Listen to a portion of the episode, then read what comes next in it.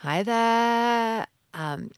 Happy Thursday. So our thought for today is a fun one. It would be boring if we felt happy all the time. It would be so boring if we felt happy all the time. And this is so true. Like, just think, imagine if everyone went around being happy all the time.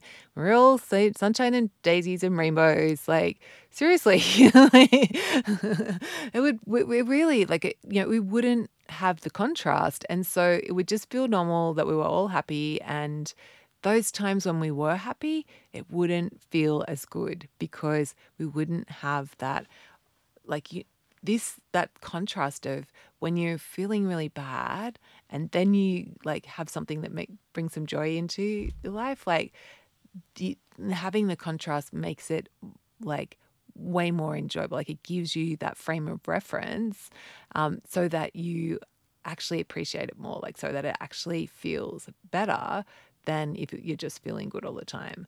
I love this idea, is so good. So yeah, have a beautiful Thursday, just remembering that, yeah, it really would be boring if we were happy all the time.